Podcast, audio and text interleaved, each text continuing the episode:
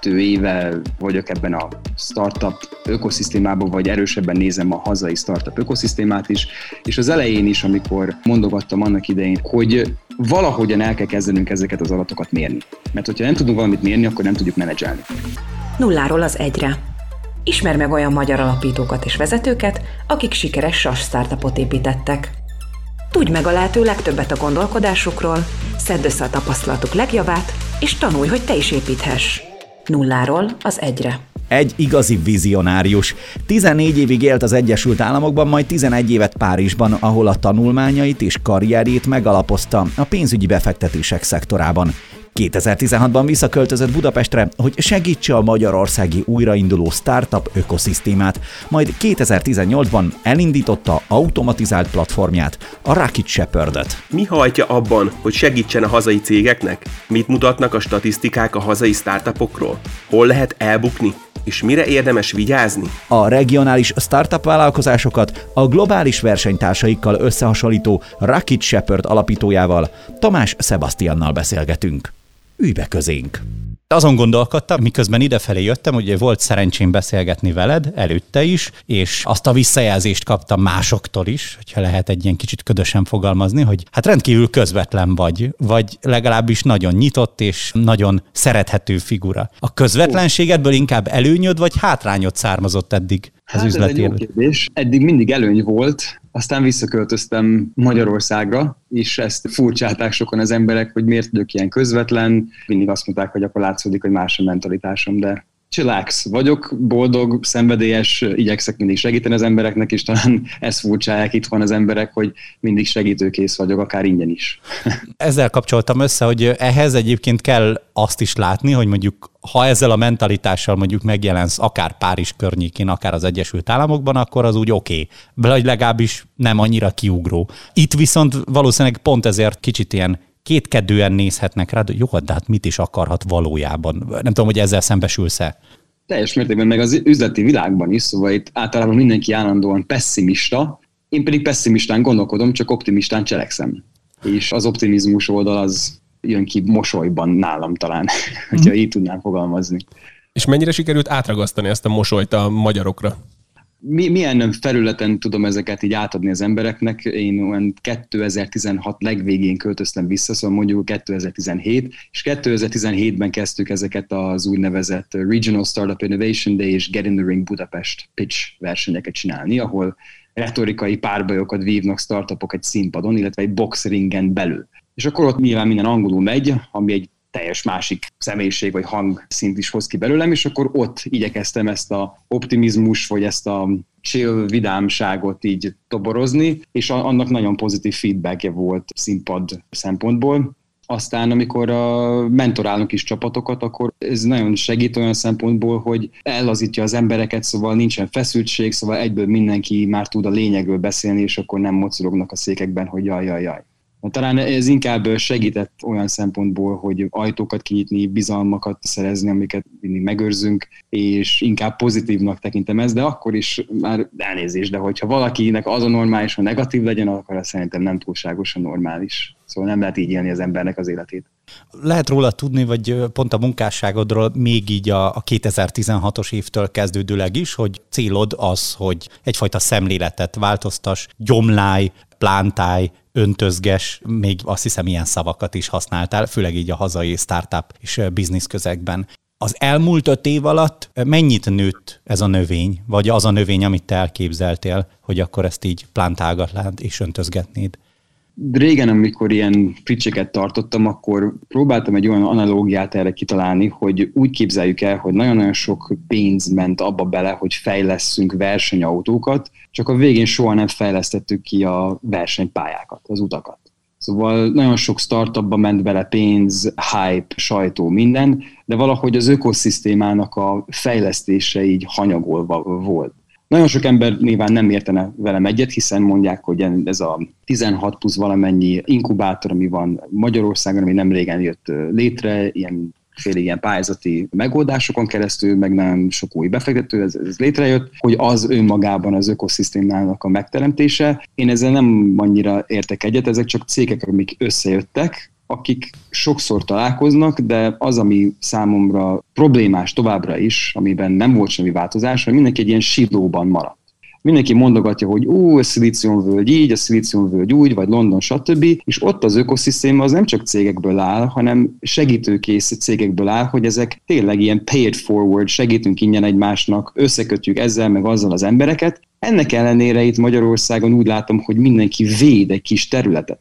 Hogyha csak a saját projektünkről is beszélünk, ami egy kvázi egy ilyen startup ökoszisztéma pásztor szerepet tölt be, hogy egy helyen agregálunk minden információt automatikusan, és igyekszünk mindenki számára felfedezhetővé tenni a hazai meg regionális startup ökoszisztémát. Megmondom őszintén, nagyon sok támadás ért minket olyan szereplőktől, akik azt nyilatkozzák, hogy ők akarnak segíteni a hazai startup ökoszisztémának. És ez olyan nem túl konstruktív. Szóval i- ilyet soha nem tapasztaltam mondjuk Amerikában, vagy Londonban, vagy akár Párizsban sem. Furcsálom, hogy úgy már maga az ökoszisztémát is egy kis cégnek tekintik az emberek. És túl kicsiben gondolkodnak, hogy csak Magyarország, szóval ennél nagy- nagyobb meg. Hát amit szoktam mondani az embereknek, hogy annyira kicsi ez az ország, sőt az ökoszisztéma, hogy nem lehet szemétkedni más startupokkal, vagy, vagy cégekkel, vagy személyekkel. Nem lehet őket félrevezetni, hátba szúrni, vagy, vagy valamit manipulálni, mert előbb-utóbb muszáj lesz egymással üzletelni valamilyen téren, hogyha benne vannak ebben az ökoszisztémában.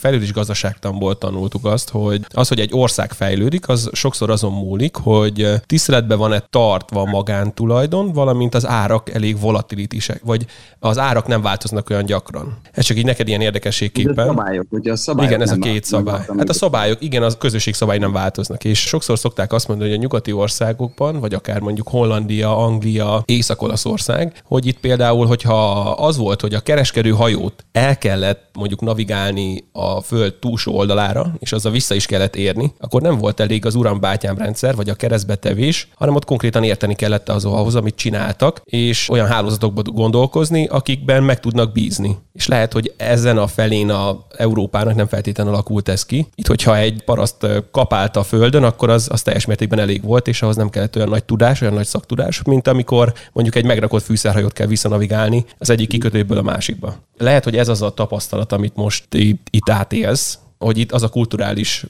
berögződés, hogy nem biztos, hogy érteni kell, az a kis terület, amin én el vagyok, egy ilyen hűbér úrként, akkor az tökéletesen elég.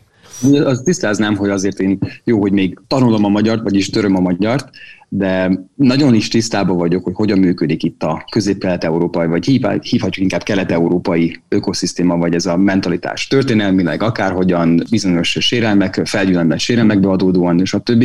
Szóval én nem egy olyan naív ember vagyok, hogy visszajövök tralala Amerikába, és akkor minden nyíljon, mint a Vörös-tenger, nem. Szóval nagyon is tisztában vagyok, hiszen én Wall Streetben, vagyis hívhatjuk Wall Streetnek ezt az egész fiatal dolgokat öreg emberek pénzével csinálva, amiket csináltam régebben. Szóval eléggé kemény emberek közt csiszolódtam. De itt, amikor visszajövök Magyarországra, szóval tényleg pessimistán gondolkozok, optimistán cselekszem, de olyanféle támadások érik az emberek, és most nem az, hogy minket támadnak, mert azt persze megszoktuk is, hogy bring it, de amikor egymás közt így őrlölnek a dolgok is, és csak igenis ki is mondanám, hogy van ez a híres startup berkeken belül, a startup vállalkozók csoport, és ott nagyon sajnálatos, hogy a bármilyen ötlete van valakinek, hogy ilyen startup dolgok, rendszeresen, vagy azt mondom, hogy nyolcvanhárom egész hat százalékban az esetekben mindig valamilyen negatív feedback, vagy mindig valamilyen provokálás jön, és mindig kb. Ugyanazoktól az emberektől, azoktól a YouTube-ológusoktól, akik önmaguk nem igazából raktak le semmit az asztalra. És ez az, ami engem tényleg őszintén mondva zavar, hogy olyan értelmes lakosságunk vagy fiatalságunk van itt Magyarországon, ez a digitális patriotizmus bennem, hogy engem szó szerint zavar, amikor ki vannak ezek az emberek használva, vagy le vannak tolva, és semmilyen inspiráció nincsen nekik feltörekedni. És amikor még fel is törekszenek, akkor inkább keresztbe tesznek nekik. És, és nem arról beszélek, hogy az egyik startup a másiknak, és nem arról beszélek, hogy a befektetők tesznek keresztbe. Voltak régen nagyon-nagyon sok rémtörténet, most is tudunk nagyon-nagyon kemény, súlyos, rémes történetekről, de inkább az, hogy az a mentalitás, mindenki olyan negatív, vagy ez az irítség érezhető, teljes mértékben érezhető a fogaink közt, amikor olvassuk ezeket a posztokat, és annyira sajnálom ezeket a srácokat. Ilyen más ilyen portálokon Franciaországban, Angliában vagy Amerikában én még soha nem láttam, vagy nem tapasztaltam. Vagy amikor igen, akkor ez egy ilyen trollkodás, Szóval nyilván ott van mindenkinek a Twitter, mindenkinek van mikrofonja, meg az, az másképpen megy, de egy zárt csoportban, aminek az a célja, hogy segítsünk egymásnak, az ökoszisztémának, egyszerűen elfogadhatatlan. És nem csak én mondom ezt, mert nagyon sok hazai ökoszisztéma pásztor is van, akinek ugyanaz a véleménye, mint én, hogy igenis jobban össze kell tartani ezeket a fiatalokat, és nem csak fiatalokról van szó, azért ne felejtsük el, az átlag founder éveskor az negyvenkét év globálisan, Magyarországon harminchat, hogy ők is ugyanezt mondják, és ők egy külön csoportot még létre is hoztak azok az emberekkel, akik picit ugyanezt a mentalitást vallják, hogy ettől elmenekülni. És rendszeresen ilyen előadásokon mindig feljön, hogy akkor mi ez az ilyen magyar, és nem is magyar, ez egy ilyen kelet-európai féle mentalitás, hogy ez a negativitás, pessimizmus dolog. Ez, ez nagyon-nagyon detrimental, vagy hátráltató a, a hazai ökoszisztémának. De visszatérve a kérdésedre, hogy az utóbbi öt évben mi változott, szerintem jóval negatívabbak voltak az emberek régebben. És most már valamilyen szinten pozitívabbak lettek, mert több sikertörténet jött létre. Szóval most már az emberek elkezdték komolyan venni ezeket a veterányait a gyerekkoruknak embereket, hogy ez tényleg egy valós piac, ez a, az a startupizmus, amit mellesleg mi nem is egy cégtípusként definiálunk, hanem annál inkább egy módszert annak. Jó felé kezdtünk el tapogatni, vagy legalábbis úgy jó felé, hogy én örülnék, hogyha például azt is kitapinthatnánk, hogy valószínűleg te látsz magad előtt egy olyan utat, amivel mondjuk ez jó irányba lehetne terelgetni, hogyha már itt a Shepherd jelszót is behozzuk. Nyilván ezt nem lehet egyik napról másikra, de szerinted hol lehet a megoldás? Hol kellene változtatnunk csak egy kicsit, vagy egy közepesen kicsit, hogy már jobban tudjunk hozzáállni ökoszisztéma szempontjából is?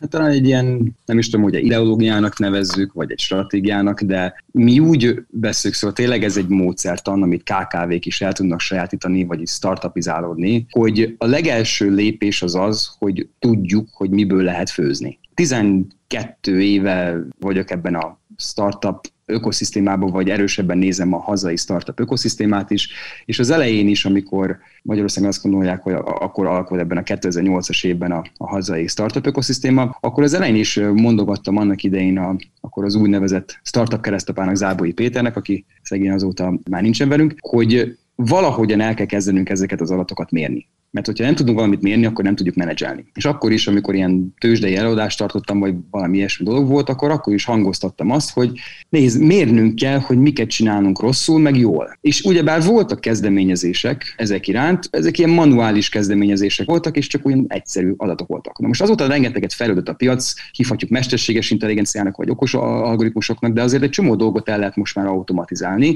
Nagyon nagy tételben ez eléggé nehéz, és, és ilyen pont ebben az iparágban vagyunk, ebben a high barrier to entry piacon, és az én meglátásom legalábbis az, hogy kíváncsi voltam arra, hogy egyáltalán azonosítani, hogy mi is a probléma. Mert eddig igazából egy pletyka alapú ökoszisztémánk volt. Csak hallottunk dolgokat. Mindegy, hogyha nem volt igaz, vagy mindegy, hogy csak félig igaz volt, de mindenki inkább a negatív sztorikban hit inkább. És én kíváncsi voltam, hogy ez mennyire igaz. Szóval például nálunk, hogyha most nézzük csak a magyar ökoszisztémát, mi azt csináltuk, hogy a mi algoritmusainkat, amit csináltuk, mi automatikusan beszitkázunk minden egyes információt egy cégről, amennyiben startupként volt említve, vagy tudjuk, hogy valamilyen ilyen kategóriába helyeződik. De úgy, hogy visszamenőleg, amilyen csak messzire tudunk menni. És megnéztük az összes sajtót, a fejlődést. Én magam személyesen a kollégámmal együtt még manuálisan is átnéztem egyenként háromezer céget. Amikor ezeket a dolgokat így csináltuk, hogy feltérképeztük a cégeket, és láttuk magunk előtt, akkor maga az volt az érték, hogy a többiek is látták, hogy mi történt, hogy kik voltak a jó cégek, kik voltak a rossz cégek, és mennyire voltak rosszak, meg jók magukhoz képest. Egy teljesen másik dimenzió nyílt ki, hogy akkor az emberek akkor már így jobban hajlandóak egymással beszélni, hogyha látják, hogyha valójában miket posztoltak összeszedve egy helyen, és ebből elindult egy csomó diskurzus, hogy az emberek jöttek, akkor figyelj, hú, láttam ezt, akkor erről beszélünk, tudjátok ezt is csinálni, ezt is felfedezhetővé tenni. Ezt is tudjátok integrálni? Figyú, klikáltoljon ide meg oda, szervezünk egy rendezvény köré, fókuszáljunk. Szóval elindult valami. Mert eddig csak úgy kapizsgáltunk, néha találkozgattak az emberek, és nem volt igazából egy ilyen átfogó rendszer. És ugyebár rengeteg hibánk van még most is, meg mi is egy startup vagyunk tulajdonképpen startupok számára, rengeteget kell fejlődnünk, főképpen a mobil felzárkózásunkon, amin most jelenleg dolgozunk, de legalább ez elindított valamit. Szóval ahhoz, hogy legyen egy fizikális ökoszisztéma, kell egy digitális ökoszisztéma legelső sorban, hogy tudjunk elindulni, nem is beszélve arról, hogy policy szinten, vagy akár politikai, vagy pályázati szinten is kell tudni mutatni, hogy tulajdonképpen mi működött. Mert hogyha mindig ugyanazokra a dolgokra adogatjuk a pénzeket, akkor teljesen fölösleges, hogyha nem látjuk, hogyha van hatása. Ezért is hangsúlyoznám ki, hogy mindenképpen kell támogatni a fiatalokat. Van a Hungarian Startup University program, vannak egyéb ilyen mentorások egyetemeken keresztül, meg rengeteg program, de ugyanakkor ezzel ne felejtsük el, hogy globálisan is negyvenkét évesek a startup founderek. Magyarországon harminchat évesek. Azok az igazi startup founderek, akiknek volt már elkövetett hibáik, amiket tapasztalatnak tudnak hívni. Akiknek már van valamennyi tőkéje, amit tudnak valamilyen szinten rizikózni, és van valamilyen kapcsolati hálójuk, vagy még fontosabb, már láttak konkrét piaci igényeket, hibákat, amikre azt mondták, hogy hoppá, nekem van annyi tapasztalatom, hogy ezt meg tudom oldani. Szóval ők üzleti szempontból nézik a világot, és nem csak, hogy csináljunk egy hype-olható dolgot. Nem mindegyik fiatal ilyen természetesen, de nagyon sok ilyen támogatás ment a fiatalok felé, akár befektetői szinteken is, ezáltal kicsikét nagyobb rizikókat felkarolva. Szóval szerintem arra kellene fordítani a fókuszt is, hogyha már ilyen üzleti szempontból nézzük, hogy idősebb startuposokat célozni. Szóval nem mindig ez legyen, hogy a fiatalok. Továbbra is mondom, hogy mindenképpen kell őket támogatni, ilyen early stage-ben, hogy elinduljon ez az entrepreneurship, de az idősebbeket is, meg nem is beszélve arról, hogy levetni magunkról ezt a stigmát, hogy a startup azok csak ilyen kis fiatalok, meg stb.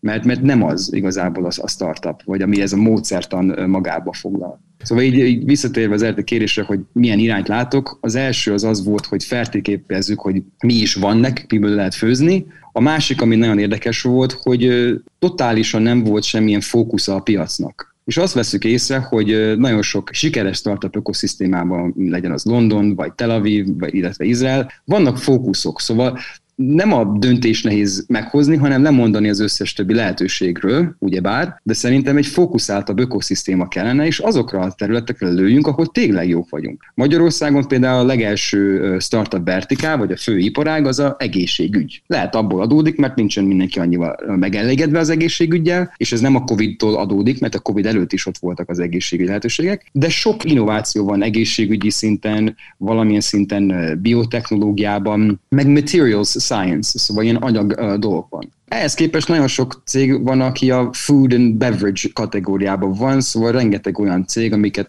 hát nem is tekintünk annyira innovatívnak, csak ilyen újra csomagolásnak, de oké, okay, hívjuk őket startupnak. Nagyon sok pénzek elmentek erre, aminek nem volt olyan nagy traction-je, vagy, vagy, vagy, vagy sikertörténetei. Szóval szerintem fókuszálnunk kellene, és hogyha állami policy szempontból is nézzük, vagy befektetői policyből, és fókuszáltabban befektetni. És a harmadik, amit igazából nagyban észrevettünk, amire azóta vannak már bizonyos megoldások, az az, hogy van nekünk egy kockázati tőkeiparunk, ami nem vállal kockázatot.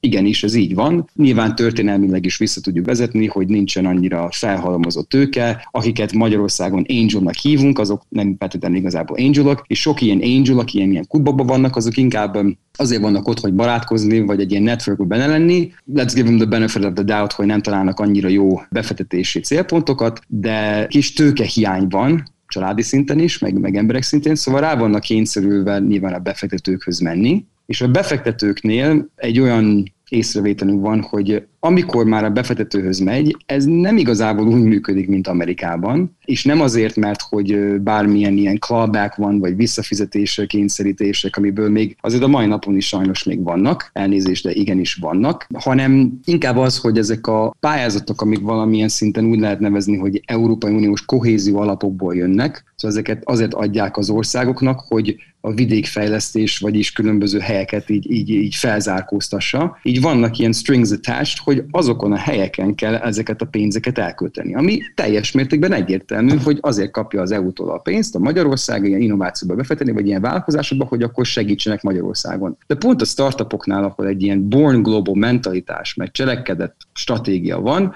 ott ezek valamilyen szinten nem mindig hátráltatóak, hogy nem tudsz felvenni valakit külföldön, amikor pont nemzetközileg kellene szélzelned. Szóval so- sok ilyen probléma van, egy-két megoldás volt, tényleg tudom említeni a High Ventures-öt, nem azért, mert szóval csináljuk együtt a Get in the Ring dolgokat is, de van egy cég, aki tényleg vállal kockázatot korai szinten, természetesen lehet bírálni, hogy milyen értékelésen, milyen equity stake értékelésen, meg ott is lehet természetesen, mint az összes kilencven százalékán a befektetőknél, hogy milyen term sheetek vannak, amik megfelelnek ezeknek az é u kohéziós vagy ginop alapoknak, de legalább van egy institutionalized investor, aki valamilyen szinten rizikót vállal a piacon, amit az angelek nem vállalnak. Összetettebb dolog, de igazából mi még nem építünk ökoszisztémát, mi igyekszünk felzárkózni egy ökoszisztémát. És a mi legnagyobb bajunk is, amit az első kérdésedről, hogy mi változott az utóbbi öt évben, ami engem igazából zavar, az az, hogy én azért jöttem vissza Magyarországra, hogy építsünk egy ökoszisztémát, vigyük előre, és olyan dolgok vannak a jelenlegi ökoszisztémában, meg sok szereplő közt, akik ők pedig szinten akarják tartani a jelenlegi status quo-t. És ott szoktak néha frikciók lenni. Nagyon érdekes volt, amit mondtál, és pont az jutott eszembe, ez egy nagyon érdekes statisztika volt, amit hoztál, hogy külföldön negyvenkét éves az átlagos founder, és itthon pedig harminchat éves, szóval én ezt egy nagyon nagy pozitívumnak érzem, és pont most hallottam egy érdekes statisztikát, ami arról szól, hogy hányszor próbálunk meg egy ötletet átlagosan, míg feladjuk. Szerinted mennyi ez a szám? Uh. Nem tudom, háromszor. Talán ez is az elvá- vízválasztó, hogy ki egy startupper, meg ki egy nem startupper. Így hogy van, így van. Én is, én is. Ez lehet háromszor, és a másik a százszor. Így van, így van, és, és pont egy nagyon érdekes szám jött ki, én is valami tizenötöt mondtam, lehet, hogy nem vagyunk egy elég reprezentatív példa, de hogy nulla egész négyet hoztak ki. Tehát, hogy, hogy valaki még lehet meg se próbálja az ötletét. Szóval ez, ez egy nagyon, nagyon érdekes statisztika, plusz statisztikára ráfűzve azt akartam megkérdezni tőled, hogy te hogy látod a ti statisztikátok alapján, ami ugyebár nem egy kérdőívezésen alapul, vagy, vagy egy olyan ökoszisztéma felmérés, ami akár ilyen személyeken alapul, hanem egy á i vagy egy ilyen okos program megy végig az interneten, és akkor ő szipkázza össze az adatokat. Mi az a legérdekesebb adat, amit, amit ti észrevettetek a magyar ökoszisztémáról? Hú, ezekről nagyon sokat tudnék beszélni, de igyekszem lerövidíteni. Csak előtte még mondanék egy érdekes analógiát. Sokan tudják, hogy én tőzsdés voltam, meg pont a legrosszabbkor végeztem, válság, ezerkilencszázhatvanhárom önéletrajz, negatív vélemény, mindenki vérzett, és akkor valaki egyszer mondta nekem ott a tőzsdén, hogy akkor képzeld el, hogy volt két béka, aki beleesett egy vödör tejbe, vagy valamibe, és az egyik béka az feladta a rukkapálózást, a másik az addig rukkapálózott, még nem alakult át vajjá, vagy valami szolidá, és ki tudott mászni. És ez igazából az a úgynevezett startup darwinizmus, amit mindig így hangoztatunk, hogy ez a kitartóság kell, mert mindenki szembe fog menni, és akkor, akkor lesz igazából édes a győzelem, amikor ezeket a problémákat leküzdtük. A problémák, amiket észrevettünk adatszinten, eléggé bődületes és olyan banálisnak tűnik így utólag. Jelenleg Magyarországon van kb. Olyan kétezer-háromszáz startup, ami magyar jellegű, magyar founder, Magyarországon alakultak, lehet, hogy külföld is Magyarországra visszahoztam, mert innen inkubálódott, magyar jellegű nevek, és ebből a kétezer-háromszázból kb. Egy olyan hatvan-hetven százalék él a mai napon. Ez azt jelenti, hogy van honlapja, vagy az utóbbi hat hónapban valamit hozzányúlt a social médiához. És ezeknél a cégeknél, amikor néztük, és azért is néztük őket meg manuálisan, hogy én legalábbis meggyőződjek, hogy miben is más a keleti ökoszisztéma a nyugatitól, és észrevettünk egy, egy pár dolgot, amiről kisoroltunk egy infografikon. Az első az az, hogy a cég neveknek a használata. Vegyük azt, hogy egy egyszerű céged van, honlap, LinkedIn, Facebook, YouTube, whatever. Mindegyik ilyen social media platformon azt láttuk, hogy néha másképpen van felírva a név. És most nem csak arról beszélünk, hogy itt tudom én, Rocket Shepherd is van közte space, vagy nincsen space, vagy van nagybetű, kisbetű, hanem konkrétan van, amikor a legal name és a company name-et összekeverik. Szóval konkrétan, hogyha valaki keresi a Google-t, nem találja meg, mert alfabetként van felvéve valahova. És ezek azért is problémák a felfedezhetőséggel, mert teljesen megtévesztik nem csak az algoritmusokat, hanem az embereket is. Szóval egy ilyen waste of a silver bullet. Ez az első. A másik, hogy vannak ilyen egyszerű dolgok, hogy alapítási dátumok. Nyilván az ember van egy ötlete, megvalósítja, illetve hát kellene azonosítani egy valós, validált problémát, és aztán ötletelni rá, és akkor úgy megvalósítani. De amikor megalapítják az ötletüket, az nyilván korábban van, mint mikor megalapítják a céget. Természetesen a cég nyilvántartásokban a cég alapítás kerül, mivel nincs semmi gond. Csak amikor az emberek kezdik meg a, létrehozni a LinkedIn vagy Facebook profilokat, akkor ott hagynak egy dátumot. És konkrétan nyolcvan százalék a cégnél azt veszük észre, hogy az összes social media platformon nem azonosak a dátumok. Nálunk algoritmus szinten mi a legrégebbit vesszük figyelemmel. Ez azért is lehet problémás, és visszatérve a névváltozáshoz is, mert sokszor, amikor mi detektáljuk, hogy mi a cég neve, és lehet, hogy a cég az alakult kétezer-tízben, de a startup kétezer-tizenhatban kezdett igazából működni, mert egy teljesen másik cég volt, mert pivotáltak, akkor itt egy ilyen félreértés van, és főképpen amikor ilyen due diligence elvégzések vannak, főképpen külföldről, akkor ez egy ilyen megtévesztő. És a megtévesztőség, mondjuk ilyen harmadik pontnak, az is érdekes, hogy eléggé sok startupot látunk, akinek egy pontos címen van bejegyzése Bostonban, New Yorkban is szétszórva, Floridában is, meg egy csomó helyen ott Palo Altóban. Érdekes módon közben pedig nincs is igazából angol nyelvű honlapjuk. Szóval picikét már félrevezető az elején. De ez nem csak itt Magyarországon van, hogy ez teljes mértékben a régióban is ezt látjuk. Ez egy eléggé nagy no-no, mert hogyha valaki már elkezd due diligence-et elvégezni, netán egy befektető, akkor már látja, hogy ott az elején kamuzik az ember, az nem túl bizongerjesztő. Erre tényleg kell figyelni ennek a régiónak. Aztán, ahogy nyelvről beszéltünk, negyedik pont, angol honlap.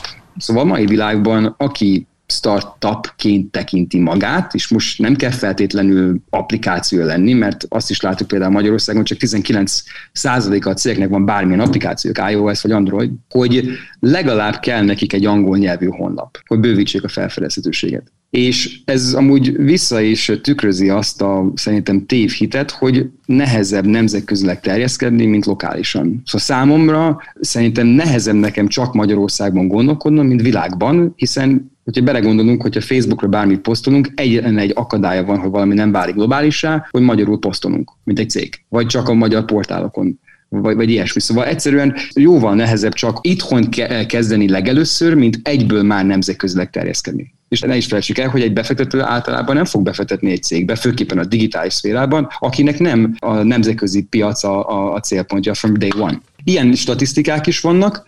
Még amik ilyen érdekes dolgok voltak, az talán az is, ami felbukkant nekünk, hogy nagyon sok cég tévesen használja a, a videó csatornáit, vagy nem is használja őket. Mi nézzük, hogyha egy cégnek van egy úgynevezett explainer videója, ami egy ilyen termékbemutató, meg hogyha van egy videó csatornája. Hogyha csak a YouTube-ot veszük, a YouTube, Vimeo, meg a Facebookból, a YouTube-on nagyon sokszor észrevettük, hogy a cégek rosszul taggelik magukat a videókban, vagyis nem egy külön csatornába posztolják az ő saját tartalmukat, hanem csak ad hok ki vannak téve, hogy egy magánszemély csinálta, mert akkor még nem volt igazából cégnév. Szóval ezt nagyon javasoljuk, hogy próbálják minél jobban egy céghez kapcsolni, mert egyrészt mi is jobban látjuk, meg a világ is így jobban látja, meg jobban felfedezhetővé válik. Amúgy így statisztikai szempontból megvannak ezek a számok, mert tudod, szavakkal támadunk, számokkal védekezünk. Magyarországon a startupoknak csak a hetvenhat százalékának van Facebookja, ötven valahány százalékának van LinkedInje, és akkor ennél kevesebb a YouTube-a csatorna lefedettség. Azon járt az eszem, miközben hallgattalak, hogyha mondjuk elképzellek az Egyesült Államokban egy barbecue partin, vagy mit tudom, Franciaországban, ahogy kacsa rillettet eszel egy bagettből, vagy idehaza sütsz egy szalonnát, és mondjuk ott egy társaságban szóba kerül az, hogy mivel foglalkozol, akkor más adatokat dobsz be, mert azok az érdekesek, vagy hogy ha csak egyel tovább szeretnék lépni, és megengeded, akkor tovább is viszem. Máshogy kerül szóba mondjuk egy software as a service fogalom? Tehát, hogy máshogy kell magyarázni az Egyesült Államokban, Franciaországban és máshogy Magyarországon?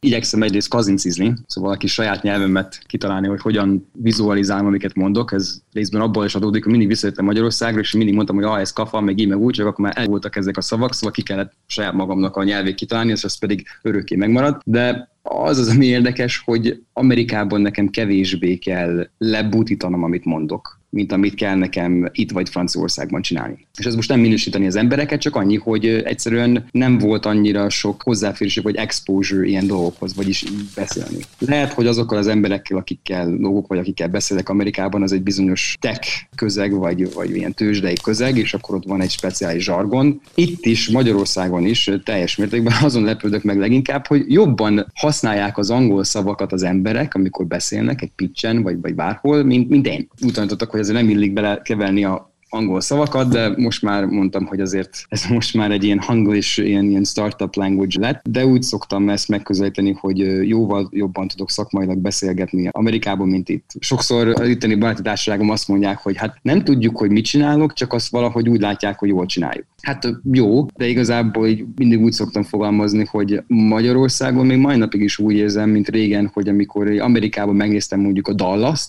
én tudtam, hogy mi lesz Jokival, meg a többiekkel, ráadásul, mert a hetvenes években futott le- legelőször, és akkor kilencvenes években néztem, de mire az ide eljutott, akkor, akkor volt egy ilyen kicsikét már, már információm. Vagy hogyha kijött egy film Amerikában, akkor két hétre később, vagy egy hónappal később megjelent Magyarországon. Szóval egy picit úgy érzem, hogy Amerika így angola, hogy ahead of the curve, de ez, ez, ez szerintem mindenki tudja, de azért ne becsüljük le itt a hazai ökoszisztémát, százszor értelmesebb emberek vannak itthon, mint nyugaton. Mondanék egy példát, és ezt teljes mértékben ehhez ragaszkodok, hogy itt, amikor a buszon megyek, és hallgatok néha fiatalokat, ott vannak mellettem, engem úgy elönt a boldogság, amikor elkezdnek valami filozófiáról beszélni, vagy valamilyen üzleti ötletről, meg ilyesmi. Nincsen annyira ez Amerikában, vagy, vagy Franciaországban, szóval ott, ott ilyen gyerekesebbek. Van egy bizonyos közeg, aki ebbe benne van, de úgy általánosságban úgy láttam, hogy itt nagyobb szürke állományunk van minden nap, amihez hozzá tudunk nyúlni, mint, mint máshol. Ennek nagyon örülök, főleg meg nem tudom, hogy miért, ezt majd megkérdezem, hogy miért van Debrecenben a székhelyetek az algoritmusok összezavarása miatt, vagy itt ültél buszon, ahol nagyon sok jó ötletet hallottál. Hát részben azért van Debrecenben, mert ott is van egy része a fejlesztői csapatunknak, már most így Covid miatt most így szétszóródtunk, amúgy is ilyen remote work. Én amúgy saját magam amúgy nagyon sokat jártam vissza Magyarországra püspökladányba, aztán a szüleim ott végezték az orvosi egyetemet Debrecenben, szóval volt egy kötődés, volt egy lehetőség, amikor visszaköltöztem, és akkor onnan indult el, aztán így mentünk tovább. Ez egy különös örömmel tekintünk erre. Az előbb a buszos példánál jutott az eszembe, hogy már most ezzel szerintem egész jól megpendítettük, de hogy nehogy aztán rád vagy mindannyiunkra ránk süthessék azt a bélyeget, hogy csak negatívan állunk hozzá. Neked mi a legpozitívabb, vagy hát azok a pozitív tapasztalataid, amit viszont ugyanitt érnek? Mert hogy arról már beszéltünk, hogy persze így lehet, hogy jobban is állhatnánk hozzá, meg úgy is mondjuk ide-haza, de mi az, amiben viszont verhetetlenek vagyunk, vagy hogy nagyon élvezed azt a munka során, amivel találkozol? Hát nyilván azt lehet mondani szerintem mindenkinek, hogy az a vállalkozás szemlélet, hogy amikor érzik az emberek ezt az entrepreneurial itch, hogy amikor van ez az eurika pillanat, hogy aha, megértettem, hogy ez a probléma miért probléma, és hogy hogyan lehet ezeket megoldani, és szerintem ez a kíváncsiasság, vagy ami a fiatalok meg az idősebbeknél is látszódik, amikor elmagyarázunk egyszerűen egy, egy folyamatot akár, és elkezdenek gondolkodni, és akkor közösen gondolkozunk, és akkor egy közös nevezőre jutunk, vagy egy közös projektet akarunk megvalósítani. Ez az szerintem, ami a legpozitívabb, hogy így, így mindenki így elkezd összeállni, vagy, vagy, vagy beszélgetni. A másik az az, hogy van egy nyitottság azért, vannak itt, nagyon-nagyon sokan költöztek vissza külföldről Magyarországra, és sokszor azt szoktam mondani, és nagyon sokszor mondom már ezt, hogy azért hívják, hogy az amerikai állam, mert adódnod kell, hogy elhiggyed, és Amerika az itt van. Azért szerintem jóval több szabadság van itt, mint máshol, bizonyos szempontokból, de nyilván azután ilyen kis vállalkozási dolgokban ezek bedarálódnak, de azt szerintem pozitív, hogy nagyon sok nemzetközi tapasztalattal, mentalitással rendelkező ember visszajön. Szóval úgy lehet az embernek talán legjobban megismerni a hazáját, hogyha elhagyja, és aztán visszajön. És akkor mindig kérdezik tőlem, hogy miért költöztem vissza Magyarországra, jaj, vagy miért dolgoztam egy, egy állami szereplőnél is egy, egy, egy évet még régebben. És nekem az a mindig a diplomatikus válaszom, hát hogy megvan az a luxus, hogy tudom, miből maradok ki. És azok az emberek is, akiknek megvan ez a luxus, ők is talán azt kezdik látni, hogy itthon, meg a régióban mennyire sok probléma van. Persze, pessimistán lehet nézni, hogy akkor jaj, ez a sok probléma, és akkor pufunk rajta, de ők egy másik szemléletben nézik, hogy ebből a sok problémából milyen érdekes lehetőségeket, vagy üzleti sikereket lehetne potenciálisan kovácsolni. És ez a féle mentalitás, ez nagyon-nagyon fontos megőrizni, hogy a the cure for brain drain is brain circulation, szóval az agyelszívásnak az ellenszere az a agy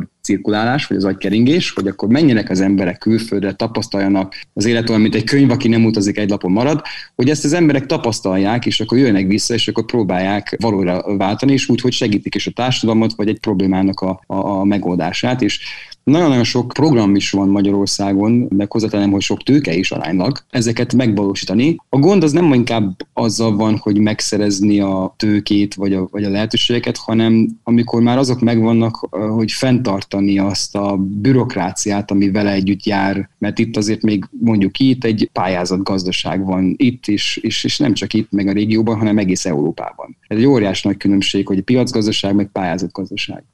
Mit tanácsolnál egy olyan startuppernek, aki mondjuk sasiparágban szeretne érvényesülni a jövőben, és mondjuk most jött ki az egyetemi padból, vagy annak, aki már most, ahogy mondtad, ez a harminchat éves founder?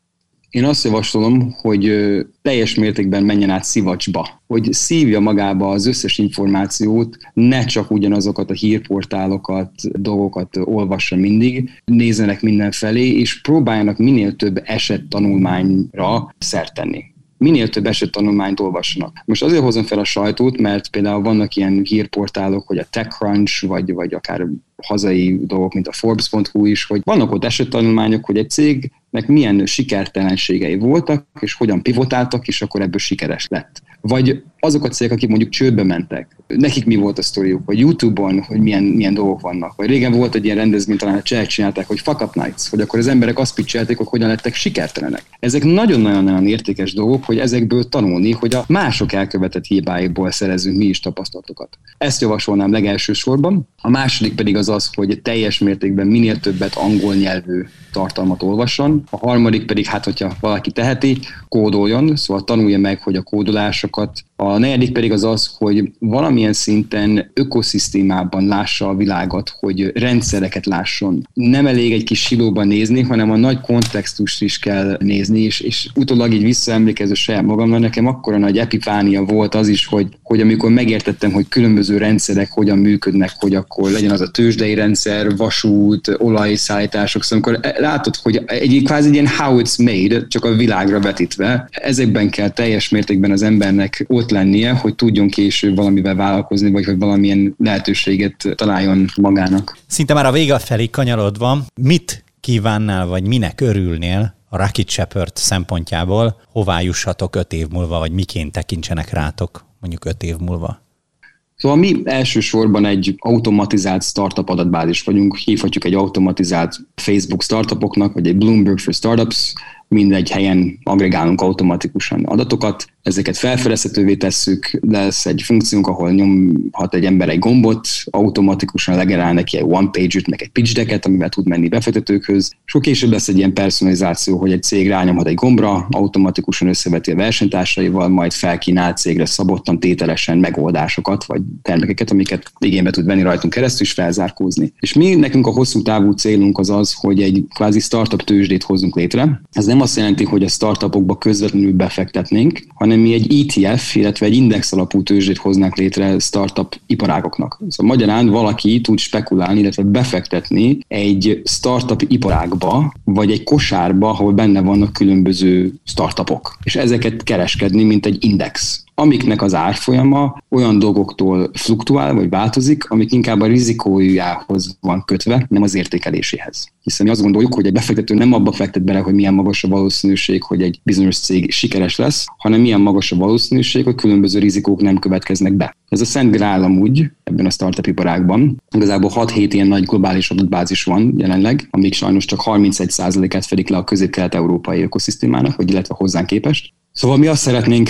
elérni, hogy, hogy oda eljussunk. Na most onnan reverse engineering-elünk, és most legelső lépésként most felfedezhetővé tettük, hogy mi is történt Magyarországon, szóval legalább van egy baseline. Ehhez tudjuk akkor összevetni, hogy akkor évről évre akkor hány csődeljárás, hány százalék nő van a founderek közt, vagy hány ilyen egyéb tőkeemelés van. Szóval mi elsősorban szeretnénk felfedezhetővé tenni a magyar startup ökoszisztémát, és természetesen Magyarország az csak egy kezdeti kísérleti ország volt számunkra, most a régiót is tovább lőjük be, szóval ez kb. húszezer plusz céget jelent. Szóval őket is szeretnénk jobban globálisan felfedezhetővé tenni, ugyanabban a nyelvezetben, mint a globális másik startupok. És mi azért vagyunk egy picikét mások, hogy mi automatikusan igyekszünk frissen tartani ezeket a profilokat, anélkül valakinek manuálisan kellene mindig szerkeszteni. Szóval azt szeretnénk látni, hogy több ember látja, hogy mi is történik itt, hogy több interakció van, több külföldi befektető, privát befektető, akik nem fogadnak el é u-s pénzeket, azok jönnek be, mint ilyen follow-on smart money roundok, kiegészítve az eredeti befektetőket, vagyis meggazdagítva őket. Szeretnénk azt is látni, hogy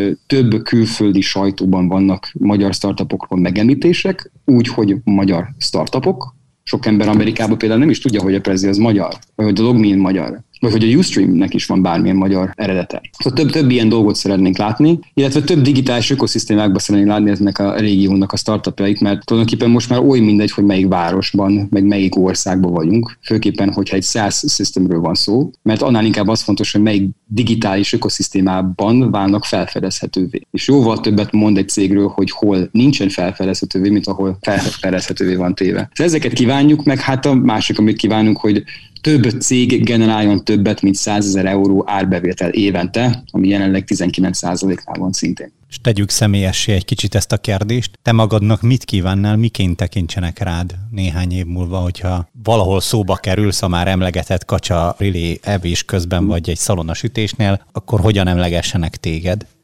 Én üzennék a magyar ökoszisztémának, hogy nem vagyok veszély rájuk. most ez nem egy megvadomány, meg hogy én tényleg csak egy kezdő vagyok, de hogy sok embernél, sok szereplőnél azt látjuk, hogy veszélyként tekintenek ránk, mert valamilyen szinten összeszedtünk olyan dolgot, amit az utóbbi tizenkét évben csak beszéltek róla, és senki nem tette meg. Több milliárd forint ellenére is. Szóval mi nem azért vagyunk itt, hogy a magyar ökoszisztémát bármilyen szinten birtokoljuk, vagy valamit kisarkítsunk magunknak. Nekünk teljes mértékben az a siker, hogyha a többi startup szereplő is sikeres, de Magyarország nekünk egy, egy lehetőség volt, egy kiindulási pont. Nem szándékozunk, vagyis én nem szándékozok így hosszabb távon annyira a magyar ökoszisztémával foglalkozni. Inkább arra biztatom az embereket, hogy keressenek minket, mint partner, hogy hogyan tudunk minél jobban nekik segíteni. Mondják meg, hogy nekik mi kell, vagy mi lenne jó, és mi mindent megteszünk, hogy a legalább a mi kis szerint kapcsolatrendszerünkből tudjunk segíteni, vagy a mi adatbázisunkat, vagy dolgokat is, hogy fejlesztjük az ő javukra. Ezt üzenném a magyar ökoszisztémának, a többi embernek pedig, mármint, hogy Amerika vagy ilyesmi, annyi, hogy dude, we have deal flow. Látjuk konkrétan, mielőtt posztolna egy cég valamit, vagy mielőtt elkezdene igazából nagy kampányok menni, mi egy picikét kezdjük látni, hogy mi történik annál a cégnél, mielőtt ez bekövetkezik. Vagy mi kezdjük látni a, a fejlődésnek a burjánzását. Természetesen nem vagyunk mágusok, nem látunk minden firewallon keresztül, meg nem is akarunk,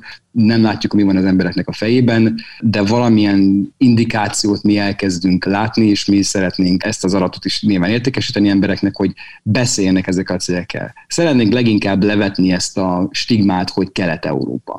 Szóval nem mindig az, hogy ja, Kelet-Európa. Egy olyan misszión vagyok, hogy igenis kell egy-két céget gyomlálni, más céget én magvetőkbe bedobni, hogy egy picikét ezt az ungerise betyárizmust levessük magunkról, és minél jobban tudjunk segíteni a hazai startup, hazai meg regionális startup ökoszisztémának a legitimálásával nemzetközi szinten. Tehát akkor azt mondod, hogy legyen egy olyan mondat a, az emberek fejében, hogy wow, Kelet-Európa. Igen, igen, igen, igen. Hogy ne, ne egy negatív konnotációval járjon, hanem inkább az, hogy aha, így lehetne ezt megfogalmazni. Nagyon sokszor mondok, amit édesapám is mondta nekem, hogy itt Magyarországon, hogyha ez egy startup ökoszisztéma lenne, akkor a one-linerja az lenne, hogy itt nyugati vágyak vannak keleti lehetőségekkel. És mi igyekszünk a keleti lehetőségeket egyre inkább nyugati vágyakká alakítani. Nulláról az egyre. Köszönjük szépen, Sebi! Köszi szépen! Keresd fel és csatlakozz a közösséghez! Hungarian SaaS Community. Powered by Innonic.